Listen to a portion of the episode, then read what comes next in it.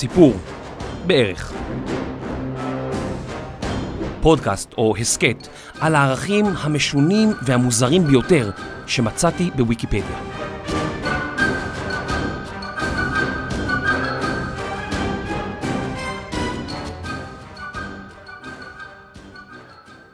שלום להוד בן דוד. שלום, שלום. אה, ברוכה הבאה לפרק נוסף של הפודקאסט אה, היחסית חדש, שנקרא סיפור בערך, שבו אני בעצם מספר אה, ומדסקס כל מיני ערכים מוזרים שמצאתי בוויקיפדיה. לא היה לי עם מי לדבר, אז הזמנתי כל פעם אורח או אורחת אחר, שככה יעזרו לי. בשביל זה הגעתי. יפה. ספרי לנו קצת על עצמך. קוראים לי הוד, אני מחיפה. השתחררתי לפני שנה פחות או יותר מהצבא, שם בעצם הכרנו. נכון. הייתי מש"קית הסברה באזור יהודה ושומרון, והשתחררתי, התחלתי uh, ללמוד ממש החודש. Uh, אני לומדת uh, ניהול עסקי חברתי, uh, תואר ממש מעניין, מדבר גם על חינוך, גם על מנהל עסקים חברתיים uh, בסמינר הקיבוצים. ו... אה, בתקופת הקורונה הקמתי איזשהו עסק שמתעסק בצמחים וגינות ירק וכל הדבר העצום הזה, אה, שהוא עולם בפני עצמו. אה, אני ככה מעבירה סדנאות, מכינה כל מיני מוצרים שקשורים לגינון ולצמחים, בעיקר בשביל ככה להכניס קצת, קצת ירוק הביתה, במיוחד בתקופה הזאת. איך קוראים לעסק? My Garden. ויש אתר באינטרנט שאפשר להיכנס ולמצוא אותו? אה, כן, יש אתר, אה, mygarden.il, יש גם באינסטגרם ככה כל מיני טיפים לגינון ואיך עושים את זה. תגידי, איך הגעת ל... אז בעצם אני חברתי ליחידת הסברה של יהודה ושומרון לפני כמה שנים, שאת שירתת שמה, ומאז אני מלווה את היחידה הזאת כבר כמה שנים טובות, בכל מיני הרצאות וכל מיני... אה, מה שצריך, בקיצור. איך הגעת אבל ליחידה הזאתי? האמת שזה היה מקרי בהחלט. אני, אני לא רציתי, אני לא הכרתי את התפקיד, אני הייתי אמורה להיות מש"קית חינוך, ואיכשהו היה איזה מיונים בתוך, ה, בתוך uh, הקורס שלנו, והאמת שלא רציתי בכלל אה, להתמיין לדבר הזה, אבל הייתי חייבת, והתמיינתי, התחלתי, עברתי איזושהי הדרכה, מסתבר שאהבו את זה אם הגעתי לשם, uh, איכשהו נכנסתי ככה ליחידה, מאוד מפוחדת ומבוהלת ולא מבינה, אבל אחרי uh, כמה שבועות בודדים הבנתי שזה, שזה המקום להיות בו ולהעביר בו את, ה, את השנתיים האלה בצורה הכי משמעותית שיש, uh, ואני מניחה שאתה גם יודע. אז כשהגעת uh, ליחידה, כאילו, ידעת קצת דברים, או הכל היה לך חדש, פחות או יותר, על כל העדרה... תראה, מה, מה, מה עושות בעצם יחידת הסברה, מי שלא מכיר? זה אתן מדריכות חיילים. Mm-hmm. נכון? עוד, וכותבות נכון. מערכים, וכאילו יש הרבה מסביב, זה לא סתם אה, הדרכה. כן, המהות של התפקיד היא בעצם אה, להעביר תוכן אה, לחיילים, בעיקר לחיילים שמשרתים בגזרה הזאת. אני ספציפית לא הכרתי את, ה, את הגזרה, ידעתי שיש את הקו הירוק, ידעתי שיש יהודה ושומרון, מעבר לזה, אם היית שואל אותי, זה כנראה היה סינית. ככה הרבה מהחיילים שמשרתים בגזרה הזאת זה מה שהם יודעים, הם יודעים אה, ממש דברים קטנים, והמטרה היא בעצם להרחיב להם את הידע, להסביר להם איפה הם נמצאים ועל מה הם מגינים ולמה ומה זה האזור הזה, וככה כל, כל חייל שנמצא בגזרה מקבל איזושהי ראייה מרחבית ושונה ממה שהוא יודע, שהמשימה שלו זה לקום בבוקר ולשבת בפילבוקס הזה או בעמדת שמירה הזאת, אז קצת להסתכל מלמעלה ולהבין למה דווקא שם ומה היה שם, מבחינה ביטחונית ומבחינה תנכית ומקראית, הכל, כזה היסטורית, לחבר לו את כל הנקודות האלה, בסופו של דבר כדי שהמשימה שהוא יעשה תהיה בצורה הטובה ביותר. ותגידי, אחרי שנתיים שהיית שמה, איך את מסכמת את החוויה הזאת? וואו. אני יכולה להגיד שהתגייסתי עם בכי ודמעות, כי לא רציתי לעשות את זה, לא רציתי להיות מש"קית הסברה, אה, והשתחררתי עם בכי ודמעות, כי, כי וואו, איזה זכות הייתה לי לעשות את זה. זה תפקיד משמעותי, ובעיקר הבנתי שאני לא יודעת כלום. כאילו כמה שלמדתי ואתה לומד ו- ומעביר הדרכות כל יום, אתה מבין כמה הדבר הזה עצום וגדול ואתה פשוט לא יודע. וצריך להמשיך ללמוד ולחקור ולהסתקרן כל יום מחדש. יפה. טוב, אז יאללה, בוא ניגש לעניינים שלנו. Uh, בעצם uh, הבאתי אותך בשביל לספר לך על כל מיני דברים מוזרים שאני מוצא בוויקיפדיה, וממש רוצה לחלוק עם מישהו, אז uh, טוב שבת. מתחיל לספר לאנשים כל מיני דברים, אומרים לי, מה הפואנטה? תיגש לפואנטה. אז כאילו, אוקיי, אתה לא... כמו לספר למישהו כיפה אדומה, ואומרים לך, מה הפואנטה? מה אין פואנטה, עזוב, לא רוצה לספר את הסיפור. רגיזים. לפעמים הסיפור הוא הפואנטה, יובל. אה, לפעמים הסיפור הפואנטה. אני צריך לחשוב על המשפט הזה. תחשוב עליו ותחזור אליי. אז תשמעי, לפני כמה שנים חבר סיפר לי על הדבר הזה, ב... יש איזה ערך בוויקיפדיה שכתוב שם על עיירה בשם אגלוי, משהו כזה, שנמצאת בניו יורק, ובאפסטייט, אוקיי, ניו יורק, כמה שעות צפונית, והעיירה הזאת לא, לא קיימת, היא לא באמת קיימת, אז זאת אומרת, רגע... אז אפשר לטוס לשם עכשיו. אה, אולי אפשר לטוס לשם. זה כמו בסיינפלד, שהוא אומר לו, אתה מפוטר, הוא אומר לו, אני בכלל לא עובד פה, כאילו. אה, את מכירה סיינפלד בכלל, כאילו, הדור שלכם, לא נראה לי שהוא מכיר, את בת 22, נכון? אני בת 22, אני... יש בינינו בדיוק דור, הבדל. אה, כן. את מכירה, אתם רואים סיינפלד? יצא לכם פעם כאילו לראות סיינפלד? לי לא, אולי, אני... לא. כרגע לא, חצי מהמאזינים... חצי מהמאזינים תולשים שערות, אבל uh, בהזדמנות, בהזדמנות. Uh, יש שם המון תוכן, אז כאילו, יודעת, זה לא שכאילו, תראו את זה, יכול להיות שזה לא ידבר אליכם, זה בלי, עולם בלי פלאפונים, בלי כלום, בקושי אינטרנט, אבל... אה, עזוב אותך. אבל זה מצחיק ממש. Yeah. אז uh, לא משנה, הוא הולך לעבוד באיזה חברה, והוא נותן שם את הנשמה, ונותנים לו ריוויו, וזה, ואז בסוף מגלים שהוא סתם בא לשם, הוא, הוא, אף אחד לא, כאילו, שכר אותו לעבודה. אולי אני אשלים ואראה. אולי. כן, זה הרבה עונות, אז uh, תקחי כמה פרקים נבחרים. יש לי זמן. אז מה שקורה ככה, בשנות ה-30 של המאה הקודמת לא היה פשוט uh, לייצר מפות, ואם היית מייצר מפה, אז המפה הייתה צריכה להיות הכי מדויקת שאפשר, אבל מצד שני, לא יכלת לשמור על הזכויות שלך, מישהו אחר היה הולך, כותב את כל הדברים שאתה כתבת, מייצר מפה זהה, ובכלום כסף מייצר uh, מפה מתחרה. בעיה. Mm-hmm. אז יודעת, חברה הייתה יכולה להוסיף, לא יודע מה, עוד איזה שביל גישה מעפר, עוד איזה משהו, אה, עוד איזה כוכב פה ושם.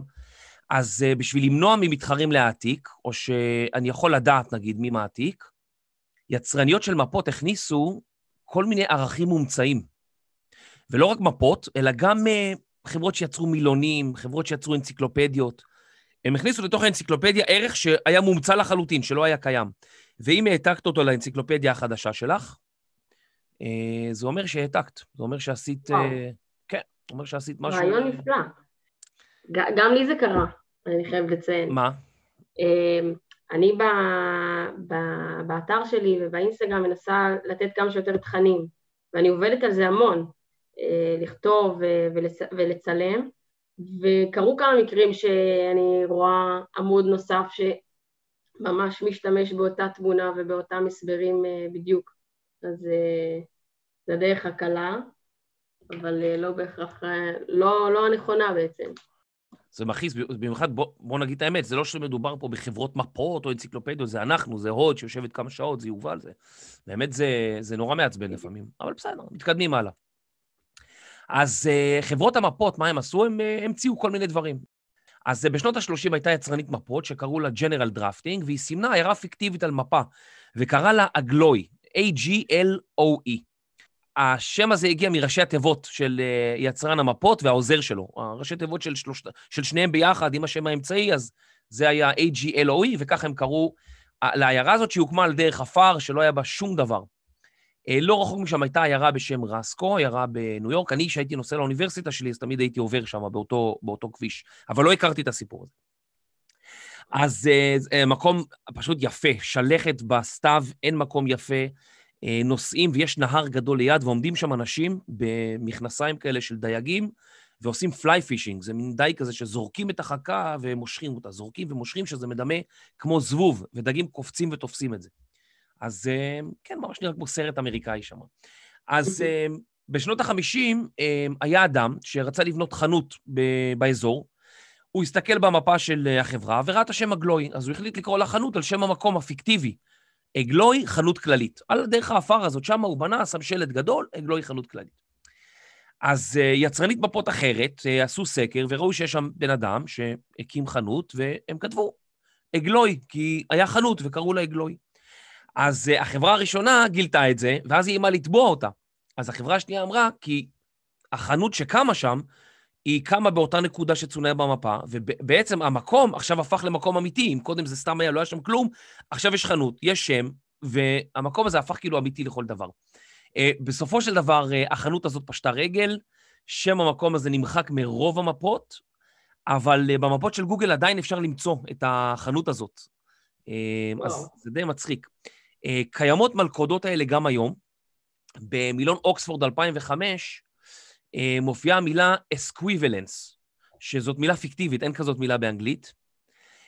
גוגל שתלה מונחים מזויפים במנוע החיפוש, כאילו אצלה, והמונחים המזויפים הופיעו במנוע חיפוש של מייקרוסופט, בבינג. ואז גוגל יצא וטענה שבינג אה, משתמשים אה, במנוע חיפוש שלה בשביל להציג תוצאות אצלם, כי הם אה, עולים על תוצאות שלא קיימות.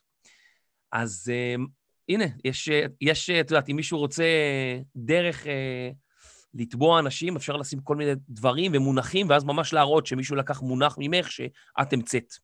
רעיון. מעניין מה שאתה מספר. אולי אני באמת אעשה את זה עכשיו. תמציא כן. איזה מושג אה, בעולם הגינון. נו, תמציא מושג, תמציא רגע איזה מושג. זה לא פשוט. פשוט, אה, פשוט. להמציא מושג, בוא נחשוב. אה, סתם מילה, כאילו. כן, לגרפל. אם את מגרפלת אדמה, זה חשוב. לגרפל. תשמע, יכול להיות שאתה עוד תשמע על זה, אני... ממש, ממש אנסה לעשות את זה. כן, הנה, נתתי עכשיו להרבה אנשים רעיון. ממש. אמ, עוד סיפור שאני מקווה שהוא לא ייתן לאף אחד רעיון, אה, זה סיפור על אה, אישה מאוד נחמדה שקראו לה לינדה הזארד. לינדה הזארד כונתה גם בשם דוקטור רעב. אה, היא נולדה בארצות הברית במיניסוטה בשנת 1867, לפני הרבה שנים. והיא עברה למדינת וושינגטון אה, במערב, צפון מערב ארה"ב, שם היית, אם רצית לעסוק ברפואה, היית צריך רישיון של רופא, אבל אם רצית לעסוק ברפואה אולטרנטיבית או אלטרנטיבית, אז לא היית צריך רישיון. אז אה, כל אחד שעסק ברפואה אלטרנטיבית קיבל תואר אה, או קיבל הסמכה שהוא רופא. אז היא פתחה, um, היא, היא, היא קראה על כל מיני דברים, היא קראה במגזינים ובחוברות, והיא קראה שצום הוא מאוד בריא לגוף. Uh, אם אנחנו עושים צום יום, יומיים כזה, שותים uh, מיץ ירקות, אני יודע מה, אז זה מנקה את המערכות. היא החליטה שזה דבר שהיא מאוד מתחברת אליו, והיא פתחה משהו שנקרא בית מרגוע. זה כמו בית מלון של ימינו, רק אה, תארי לך שאת הולכת לאיזשהו מקום ואין שם לא טלפון ולא פקס ולא אינטרנט ולא שום דבר, וגם ושבוע... וגם לא אוכל, שזה הכי חשוב. זהו, וגם לא אוכל, שזה בדיוק מה שקרה. סיפר לי, יש לי איזה אה, חבר, שאבא שלו הלך לכזה מקום, ואז אמרו לו, זה מקום פה שהוא על בסיס המיצים. אז הוא אומר, בסדר, אבל מה אוכלים? הוא אומר, לא, אנחנו לא אוכלים, אנחנו שותים מיץ. הוא לקח, אחרי שעה, הוא היה, אמרו לו, תחשוב, הוא הולך לכיתת יוגה, וזה, והוא כזה, בן אדם שלא... אחרי שעה הוא לקח את האוטו ונסע לטבריה לאכול שווארמה. לא, לא בשבילו. לא, לא, זה לא המקום בשבילו. אז uh, דוקטור לינדה האזארט פתחה בית מרגוע. היא האמינה שבני אדם צריכים לצום uh, לא יום או יומיים, אלא שבועות uh, בדיאטות מיוחדות בשביל לנקות הגוף. היא יצרה מיץ מיוחד, שנעשה ממיץ, נעשה מעגבניות ואספרגוס, וזה כל מה שאנשים שתו שם. הם שתו גם כמויות קטנות יחסית של עגבניות ואספרגוס, ולפעמים, בשביל לחזק את המערכת החיסונית, הם היו מקבלים כמה כפיות, כפיות של מיץ תפוזים ביום. אוקיי? כן, אז זה היה, זה, אז חלק מהאנשים שהגיעו לשם, נניח, היו שמנים, הגיעו, עשו את הדיאטה שבוע, וואי, הרגישו הרבה יותר טוב אחר כך, באמת, שתו זה, שתו פה, עזבו את המקום הזה, אה, וחלק הגיעו עם בעיות רפואיות שנשארו שם, את יודעת, את מגיעה למקום, זה לא כמו היום שאת טסה, נוסעת, כאילו, אם, אם את מגיעה לאיזה מקום, לוקח לך לפעמים שבועיים, שלושה להגיע, אז את כבר נשארת שם את החודש, חודשיים, וחוזרת, אז החופשות היו יותר ארוכות פעם. ועד מהרה, אנשים שהחלו לצום אה, בדיאטת הצום אצל דוקטור רעב, התחילו להרגיש לא כל כך טוב, ואז למות.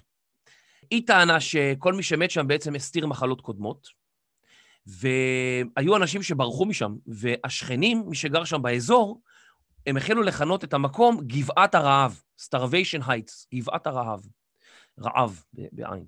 אה, לינדה לקחה את זה צעד יותר רחוק, והיא כתבה אפילו ספרים על המדע מאחורי צום, כמה זה עוזר ואיך זה... עכשיו תבין, היא לא ידעו אז כלום על רפואה כמעט לפני 110 שנים, אבל היא כתבה שלושה ספרים, מה שמראה לך שכל אחד יכול לכתוב ספר על כל דבר. והיא גם לא למדה או משהו, לא היה איזשהו... לא ממש, אה, הרבה ניסיון. אז אה, כן, אז היה שם בלאגן, ואז שתי אחיות בריטיות עשירות הגיעו שם לטיפול. הן אה, לא היו שמנות, הן היו, קצת אולי overweight, אה, או אפשר להגיד, היו במשקל המתאים, אבל הן החלו לרדת במשקל יותר ויותר ויותר, עד שאחת מהאחיות שקלה 27 קילו, והאחות השנייה שקלה 22 קילו. אחיות בוגרות, אנשים בוגרים. וואו. אפשר להבין, כן, שהיא לקחה את הדיאטות רעב האלה לאקסטרים מטורף. לא ברור עד היום מה בדיוק קרה, אבל חושבים שאחת מהן הצליחה להגניב, היא הלכה לאיזשהו טיול, והיא שילמה למישהו שיבריק מברק, שלח מברק לקרובי משפחה.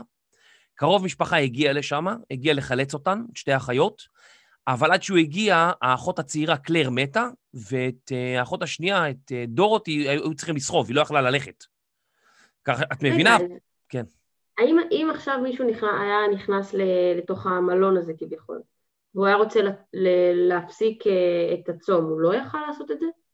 אני מניח שאנשים יכלו, אבל uh, יכול להיות שהתחייבו לתקופת זמן מסוימת. או שהם ממש נכנסו כבר לתהליך ו... כן, זה היה, מקום, אה, זה היה מקום מבודד גם, אז כאילו, את יודעת, לא תמיד יש לך לאן לברוח. Uh, יכול להיות שאת יודעת, מרוב זה שנגיד את נכנסת לאיזה מקום כזה ומרצים לך כל היום כמה זה חשוב, והנה את משתפרת, ועושים לך כאילו איזו בדיקה שמראים שהמדדים שלך השתפרו, את בסוף מאמינה לזה בעצמך. אז אפילו אם את לא מסוגלת... ממש, ממש שטיפת מוח. שטיפת מוח ושטיפת קיבה באותו מחיר. שתיים במחיר של אחד, איוון. כן, משהו כזה. אז uh, האחות השנייה, uh, דורותי, התאוששה, ואז uh, תבעה למשפט את uh, לינדה הזארד, ושומעים כל מיני עדויות מכל מיני אנשים על המקום הזה, ומבינים שזה לא סתם, זה לא רק האחות הספציפית הזאתי, uh, קלר, אלא שככל שחוקרים וחוקרים יותר, מגלים שלפחות 15 איש מצאו את מותם באותו סניטריום, באותו מקום. אה, לינדה נכלאה לשנתיים, והמושל אה, חנן אותה אחרי שנתיים, שזה נורא מוזר. אה, היא עברה לניו זילנד, גם שם היא הסתבכה, כי היא טענה שהיא רופאה, ושם היה כן צריך רישיון. ובסוף היא חזרה לארצות הברית, והיא התחילה בשנות ה-30, כאילו הרבה אחרי זה, היא הרגישה לא טוב, אז היא ניסתה לרפא את עצמה ממחלה בעזרת uh, צום קיצוני, והיא מתה. Uh, מה שמעניין, שבמהלך השנים, ככל שחקרו את הסיפור הזה יותר, היא נכנסה לרשימה של רוצחות סדרתיות. אז תראי, המר, המרחק בין מטפל לרוצח סדרתי לפעמים יכול להיות uh, ממש, מאוד קטן. ממש קרוב. ממש היא לא קרוב. למדה, לא, לא למדה לקח, מה שנקרא. Uh, לא, לא, כנראה שהיא עשתה שטיפת, שטיפת מוח לעצמה, אז uh, יכול להיות שהיא האמינה בזה, את יודעת, מעל ומעבר. כן, נכנסה לזה יותר מדי עמוק. Uh, כן, קצת עמוק מדי. אז צריך להיזהר מדיאטות ש... האמת ש... שעכשיו זה ממש הולך, אבל uh, כל הדיאטות מיצים, אבל זה הרבה יותר מפוקח, ו... ובוא נגיד שלא שותים uh, תפוזים בכפית היום. Uh, כן, לוקחים ויטמין C אולי. אז אה, אם במיץ עסקינן, אה, אני רוצה לספר לך על אה, שיטפון מיץ הפירות. יש כזה דבר, שמצאתי אותו בוויקיפדיה. דיברנו על, על מיצים, אז כן, אז חברות אמריקאיות נכנסו ל, לרוסיה ולמוסקבה ומקדונלדס וכל מיני כאלה, וגם חברת פפסי בנתה כל מיני הנגרים ענקיים כאלה, שאחסנה שם כל מיני דברים, מיצים בעיקר, היה הנגר אחד ענק של מיץ, ובהאנגר הזה שמרו 28 אה, מיליון ליטר של אה, מיץ פירות, אוקיי? 28 מיליון ליטר של מיץ פירות, ומיץ, אה, היו שם עוד כל מיני מיצים, היה שם גם מיץ ירקות, שזה כמו מיץ עגבניות כזה. וזהו, והכל היה טוב. כאילו, שומרים את המיץ במפעל, מה כבר, מה כבר יכול לקרות, כן? בחודש אפריל 2017, המחסן, הגג של אותו מחסן, מסיבה לא ידועה, התמוטט. זה הגג מאוד כבד.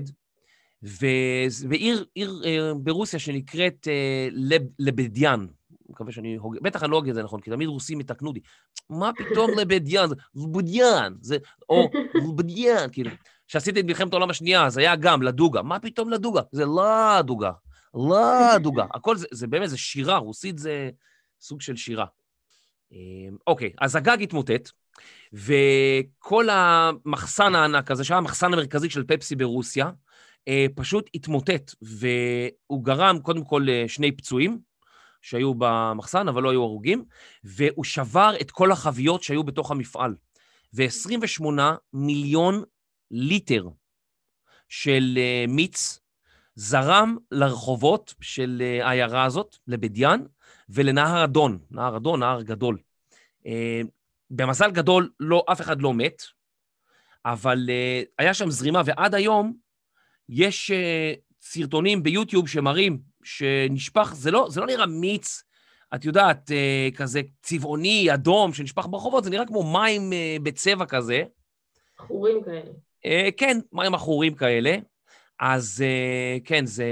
אבל רואים כאילו זרם אדיר של מים שפשוט זורם וזורם וזורם, 28 מיליון ליטר. יכול להיות שבאותו יום מי שהלך להתרחץ בנהר, אני מתאר לעצמי שקר מדי להתרחץ שם בנהר משהו כמו 11 חודשים בשנה, אבל יכול להיות שהנהר היה מתוק באותו זמן, אבל זה לא גרם לנזק, זה לא הרג חיות, אה, זה היה בסדר. וואו. אז אה, תראי, זה לא היה הפעם היחידה, אנחנו מבינים שמשהו קורה, כנראה שזו לא הפעם הראשונה בהיסטוריה. היה אסון בבוסטון שנקרא אסון הדבשה. אה, זה, דבשה זה, אפשר לקרוא לזה מולאסה, זה סוג של ממתיק, שהיו מכינים נגיד רום, רום זה נורא, זה משקה נוראי, והיו צריכים ממש להמתיק את זה בשביל שיהיה אפשר לשתות את זה. אז, אה, ומשתמשים בזה לעוד כל מיני דברים, זה יותר זול מסוכר. ו... אז אה, היה בבוסטון אה, מיכל דבשה, שהכיל כמעט עשרה מיליון ליטר של חומר מתוק, דביק, תחשבי, כאילו, זה לא מיץ פירות, זה יותר גרוע, זה ממש כמו דבש טיפה כזה, זה... והמיכל הזה היה בגובה של 15 מטר, כן? בניין כמעט. ויום אחד הוא התפוצץ, המכל התפוצץ. הפיצוץ הזה היה כל כך חזק, שהוא קרע אה, מסילת ברזל סמוכה, ורכבת שעברה למסילת הברזל הזאת פשוט נפלה ממנה. היו וואו. בניינים שקרסו בגלל הפיצוץ, והדבשה פשוט זרמה מהמיכל הזה בגל עצום של אה, בערך בין שלושה לארבעה מטרים, גל. תארי לך, גל מתוק שזורם באמצע הזה, משהו... ממש חלומו של פועדוב. חלומו של פועדוב, אמרת יפה. זה היה מאוד מהר, זה היה קרוב ל-60 קמ"ש גל, זה כזה מין צונאמי מתוק. זה... וואו. עכשיו, שמה נהרגו כבר אנשים, 21 אנשים נהרגו, 150 נפצעו. הדבשה הזאת מחצה וחנקה, ואנשים טבעו בתוך הדבר הזה. והרחובות של בוסטון היו דביקים, מזוהמים, את יודעת, זה, זה גורך זבובים וכל מיני חיות, והיו צריכים לנקות את זה. אז uh, במשך שבועיים 300 איש אה, עסקו בניקיון של הרחובות, הם קרצפו את הדבש מהרחוב, מכל מיני תיאטראות, מעסקים, ממכוניות, מבתים. הנמל של בוסטון, שכל הדבר הזה זרם עד אליו, נשפך לים, הוא נצבע פשוט בצבע חום. הוא היה חום. אה, עד, ש... עד, הש... עד הגשם הראשון בחורף וזה, הכל היה חום. והמזקקה הזאת נאלצה לשלם אה, מיליון דולר בנזקים, שזה שווה ל... 100 מיליון דולר בימינו. אמ, הרבה, הרבה מאוד כסף. הרבה מאוד כסף. זה גם מרגיש לי כמו, אה, כמו שאתה נוגע בשרף, ולא משנה כמה זמן יעבור, עדיין אתה תרגיש אותו, וואי. אחרי איזה כמה ימים. כאילו בטח זה נשאר אה, בעיר המון המון זמן עד שהצליחו באמת להיפטר מזה. כן, אתה הולך לישון וכזה דביק לך בין האצבעות, ואתה לא, אני שפשפתי, אני קרצפתי, אני לא יכול. השרף הזה הרג אותי. או כמו קוצים של סברץ, שאתה שבוע אחרי זה, איי, לא, למה, למה? אבל למה, אבל למה? מרגיש את זה פתאום. כן. אמ, יפה. מה, מה הטיפ הכי מעניין שאת יכולה לתת למישהו שנגיד, אמ, הרבה אנשים עכשיו עשו צמחי תבלין, אה, ירקות בעדניות, מה כאילו הטיפ הכי מעניין שאת יכולה לתת? אה, הטיפ הכי מעניין. אני אגיד לך עובדה מעניינת, שרוב הצמחים שאנחנו הורגים זה מעודף השקיה. אנחנו מאוד מאוד רוצים לדאוג לצמחים שלנו ולתבלינים שלנו, אז אנחנו משקים אותם ומשקים אותם ומשקים אותם, אבל בעצם אנחנו ככה חונקים את השורשים. אז, אה, אז לפעמים ה over רצון לעזור לצמח זה בעצם מה שהורג אותו. אז ככה לדעת מתי, מתי להשקות, יש, יש כלל שנקרא, שנקרא אה, כלל אצבע, שאתה מכניס ממש את האצבע לתוך האדמה, ואם היא לחה, אז אין צורך להשקות, ורק אם אתה מוציא את האצבע והיא יבשה ממש כמו בעוגה בעצם, בתנור, אה, רק אז אתה משקה אה, את הצמח, וככה אתה יודע שהוא באמת באמת צריך כרגע מים. אז uh, הסיפור הזה של בוסטון, uh, איך זה מסתיים בעצם? הדבשה הזאת חלחלה גם באדמה, ואי אפשר היה לנקות אותה מכל הרחובות, ואנשים שהיו מגיעים לבוסטון, היו מריחים ריח מתוק באוויר. היו אומרים, מה זה? למה בבוסטון יש ריח מתוק באוויר? ומסתבר שעשרות שנים אחרי הסיפור הזה, עדיין אנשים היו מגיעים לבוסטון בפעם הראשונה, לא, לא מכירים בכלל את הסיפור, ואומרים, מה זה, יש ריח מתוק באוויר. אה, קדם לשיטפון, לשיטפונות האלה של המיץ ושל הבירה, אה, של המיץ ושל המולאסה, שיטפון בירה, שהתרחש בלונדון ב-1814, לפני 200 שנה. הייתה מבשלת בירה ענקית עם מיכל שהכיל 600 אלף ליטר. הוא התפוצץ, ושאר המיכלים שהיו באותו בניין התפוצצו גם הם. ואז מיליון וחצי ליטר של בירה געשו אל רחובות העיר, מיליון וחצי ליטרים של בירה, הזרם... אני... אז תשמעי, היו אנשים... כן, היה לי חבר שהוא uh, מאירלנד, והוא סיפר שאבא שלו, כשהוא היה נער, אז הוא עבד במפעל uh, לניקוי עדשות. והם היו טובלים uh, סמרטוטים באלכוהול נקי, וככה מנקים את העדשות. וכל פעם היו נעלמים להם חביות של האלכוהול הנקי הזה. אז uh, כן, מעניין למה. אז uh, בקיצור, הגל בירה היה כל כך אה, חזק שהוא הרס שני בניינים, ומשפחות, הרבה מאוד משפחות באזור התגוררו בכל מיני מרתפים עלובים כאלה באזור עוני, והמרתפים פשוט אה, התמלאו בבירה, אנשים כאילו שחו בבירה, חלקם טבעו בבירה. חושבים ששמונה אנשים טבעו בשיטפון הזה, שיטפון הבירה, ואנשים ראו כל כך הרבה בירה שהם התחילו לאסוף את זה. אנשים שמו כאילו בקבוקים, ושמו צנצנות וקדים, והתחילו לאסוף, לא בקבוקים כנראה, אלא קדים כל מיני, ואספו את הבירה. אז זהו, אחד מת מאיזושהי הרעלה כלשהי, אומרים הרעלת אלכוהול, אולי זיהום או משהו אחר, אה, לא יודעים עד היום, אבל אה, אנשים אספו את הבירה ושתו. אה, בית המשפט אה, היה צריך לדון בסיפור הזה. אמרנו קודם שהחבר'ה, את יודעת, נשפך לך בירה וזה, אתה צריך לפצות, כן? פה חבר המושבעים אה, קבע שהחברה הזאת היא... האסון היה תוצאה של כוח עליון, הפיצוץ היה כוח עליון ולא איזשהו נזק אחר. אז בסוף לא, לא הוטל עליה קנס, וזהו, והיא נסגרה לבד ב-1922, והיום יש שם תיאטרון. אז אה, גם שיטפונות שכאלה יש לנו, של בירות ושל מיץ וכיוצא מזה. ויכול להיות שבעצם ה... יש טרנד עכשיו אה, של אה, בריכות בירה וג'קוזי בירה, אתה מכיר? כן. יכול להיות שזה התחיל משם, אתה יודע. ככה התחילו לחשוב, אולי זה יכול להיות משהו, משהו נחמד. חיים את זה ושוחים בזה. כן. ואת יודעת, בירה לגרמני זה חמאה לנורבגי. אה, ואני רוצה לספר לך על אירוע מאוד מעניין שהתרחש בנורבגיה. אה, זה נקרא משבר החמאה הנורבגי. יש כזה ממש ערך. אה, נורבגים מאוד מאוד אוהבים לאכול חמאה, והם אוכלים הרבה חמאה לארוחת בוקר, הם מבשלים עם חמאה, כאילו חמאה זה ממש משהו כמו, לא יודע, תני לי איזה דוגמה ישראלית לחמאה. מלח? מלח, כן, נניח, מלח. בכל מקום יש מלח. כן, בארץ... אה... לא, אבל כאילו משהו ישראלי, כמו שנורבגי אוכל חמאה וגרמני שותה בירה, ישראלי, אה, לא יודע מה, אוכל סלט. ישראלים אוהבים לאכול סלט, נגיד. לא יודע, בטח למאזינים יהיה רעיון יותר טוב. אז אה, ב... ב... יכתבו לנו בתגובות. יכתבו בתגובות. אז אה, פאניקת החמאה של 2011 החלה בגשם כבד, שגרם ל... פרות פחות יכלו לצאת לאחו, והיה איזשהו, זה גרם לאיזושהי ירידה דרסטית בכמות החלב של הפרות הנורבגיות, אוקיי? כאילו, הם ייצרו הרבה פחות חלב באותו קיץ. אני לא יודע כל כך מה הקשר בין הגשם לזה, אבל כנראה שאחד המאזינים שעוסק ברפתנות יכול להסביר לנו את זה. אז uh, באותה שנה הם ייצרו 20 מיליון ליטר uh, חלב, פחות, פחות 20 מיליון ליטר, מה שהיו מייצרות כל שנה. ועד מהרה הסתבר שאין אה, הרבה חמאה. אין חמאה, אז את יודעת, חוק ה-supply ו-demand. אז בקיצור, מחירי החמאה עלו דרסטית בנורבגיה, כי כראוי, כן, אין חמאה.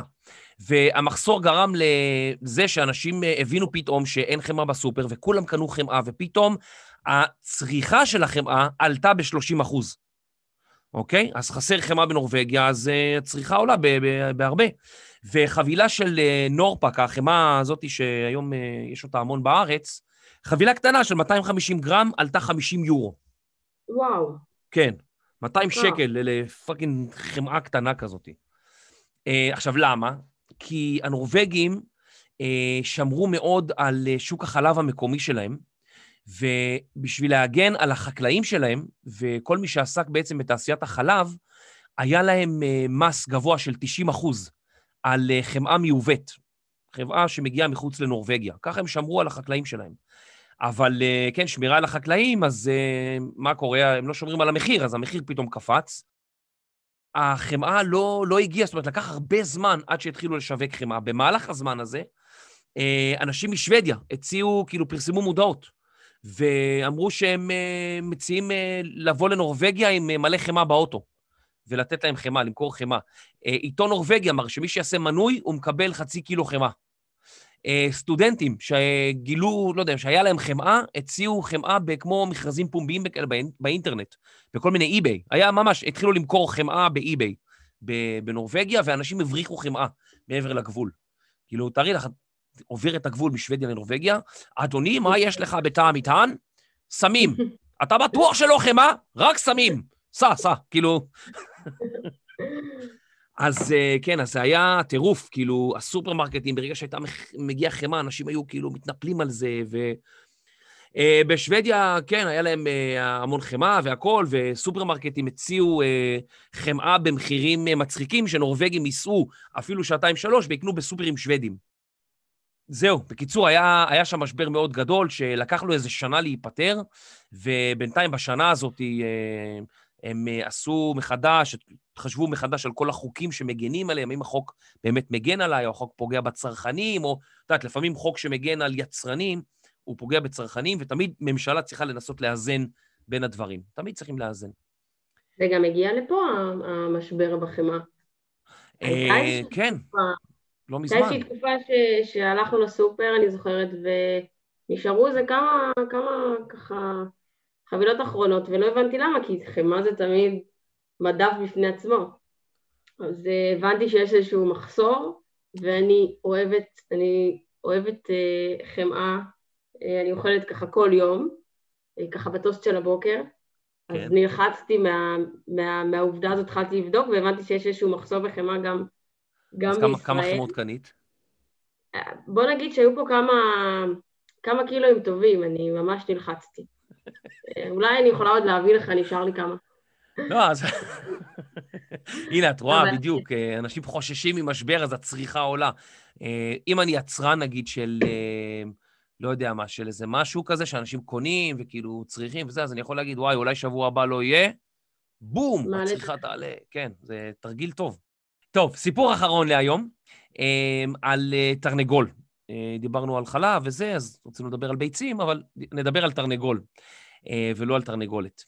אז בשנת 1945, חקלאי במדינת קולורדו יצא החוצה לחצר בשביל להביא עוף, שהיא תוכל להכין אותו לארוחת הערב. אז הוא לקח את התרנגול, שם אותו במתקן ש... בו עורפים את ראשו של התרנגול. התרנגול הזה היה בן חצי שנה, משהו כזה, והגרזן שלו שהונף חתך, כרת לתרנגול את הראש. אבל הוא כרת אותו לא בדיוק במקום הנכון, אלא קצת יותר גבוה מהצוואר. ככה שהוא החטיא את עורק הצוואר, אמ, אוזן אחת נשארה מחוברת, וגזע המוח שנמצא למטה נשאר שלם לחלוטין. והוא הסתכל על התרנגול וראה ש... התרנגול כבר אין לו ראש, אבל uh, הוא יצא מהדבר הזה שהחזיק אותו והתחיל ללכת בחצר.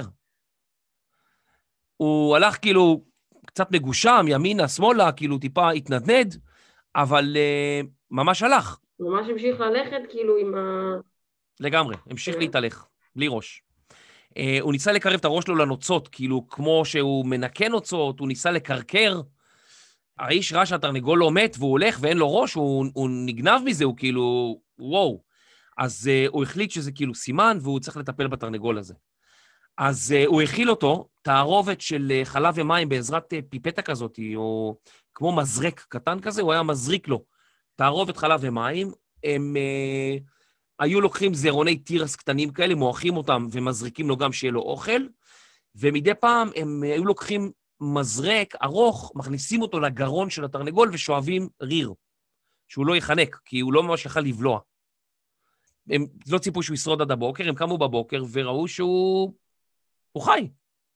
עכשיו הוא uh, כאילו יכל לעשות כל מיני דברים, הוא יכל לעוף יותר uh, גבוה, כי uh, אין לו כבר את כל הראש, הכבד והכל, אז הוא יכל לעוף. הקרקור שלו היה מין גרגור שבקע מהגרון, מין גרגור, כאילו, לא ממש יכל לקרקר. והוא הסתובב כל הזמן וניסה כאילו עם הראש שלו לעשות מה שהתרנגול עושה, כאילו לנקות הנוצות, לנקר מזון, רק שלא היה לו מקור ולא היה לו כלום. אז uh, אנשים כאילו נגנבו שהם שמעו את זה, והם התחילו לקחת את התרנגול לכל מיני uh, ירידים ולהראות אותו למי ששילם כסף. Um, היה עגל עם שני ראשים, היה עוד כל מיני בעלי חיים, והיה גם מייק חסר הראש, ככה הוא נקרא. Uh, עד מהרה צלם צילם אותו, ועשרות מגזינים ועיתונים שילמו כסף למשפחה שיוכלו לעשות עליו כתבות, והוא אפילו הופיע לא סתם במגזינים, בטיים ולייף, כאילו שני המגזינים הכי מפורסמים באותם ימים בארצות הברית. אה, אנשים אה, העבירו ביקורת, אמרו איזה דבר, למה הוא לא הרג אותו, למה לתת לו לסבול, אבל הגיעו גם וטרינרים, ואפילו ארגוני בעלי חיים של אז, של אותם ימים, והם קבעו שהתרנגול לא סובל, הוא נראה כאילו שסך הכל סבבה לו. מה שגורם לחשוב, מה אם אנחנו היינו חיים בלי ראש, אולי הכל היה יותר טוב. לא אה, סובל? לא, אחרי כל מה שהוא עבר? לא סבל. שאבו לו את הריר, הכניסו לו אוכל, הכל היה בסדר. אה, מייק, אה, הוא הוצג לציבור, אה, עשו ממש הופעות איתו, היה פרסומים לפני שהוא היה מגיע לעיירה, היו מגיעים אנשים, החווה היה מספר מה הוא היה עושה, היה עושה הדגמה עם הגרזן, כאילו, ואז מראה את התרנגול. התרנגול הזה הביא לרווחים של כמעט 5,000 דולר לחודש באותם ימים, שזה משהו כמו 50 אלף דולר של ימינו.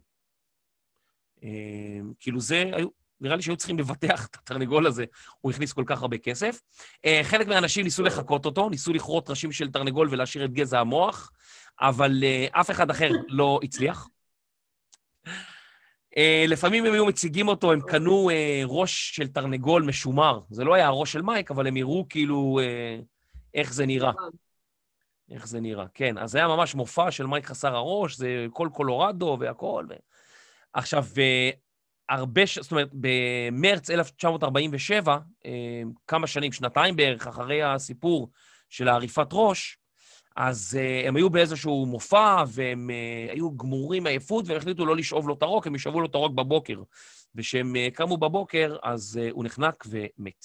ביצת הזהב שלהם מתה. Uh, עשו לו נתיחה לאחר המוות, וגילו שזה באמת החטיא איזשהו עורק מסוים, וקריש דם חסם את הפצע, אז הוא מנע ממנו לדמם למוות. סיפור שירדוף אותך בלילות עכשיו, הוד.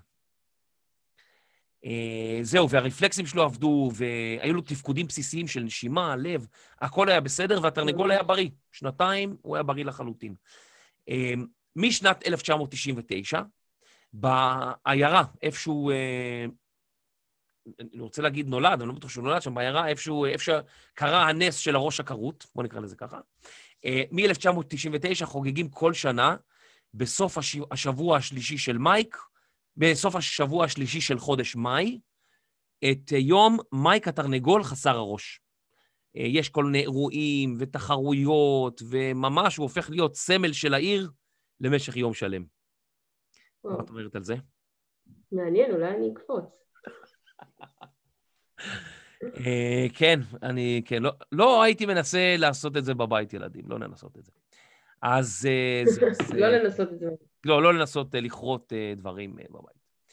אז כן, אז זהו, אז עיר שלא באמת קיימת, ושיטפונות של מיץ פירות, ודבשה, ובירה, ותרנגול חסר ראש, ומשבר חמאה, ומה עוד דיברנו? על, כן, דוקטור רעב. דיברנו על המון דברים היום. איזה העולם הוא כל כך מוזר, וממש מגלים את זה היטב בוויקיפדיה. אה, היה ממש כיף, ואנחנו אה, בטוח עוד נדבר, ובטוח נהיה בקשר, ואני אכנס למאי גרדן, אני אפרסם את זה בדף של הפרק, אני אפרסם גם את מאי גרדן. אתה מוזמן בהחלט. יופי. עוד תודה רבה רבה רבה רבה. תודה רבה לך, היה מעניין מאוד. בכיף, גדול, גדול.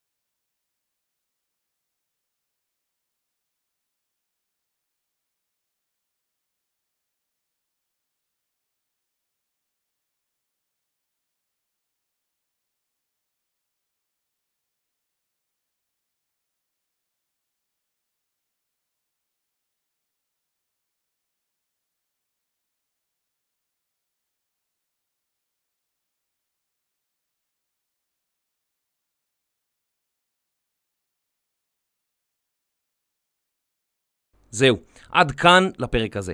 אם אתם נתקלים בערכים משונים ומוזרים בעצמכם, אתם מוזמנים לשלוח לי ליובל את היסטוריה.co.il. להתראות.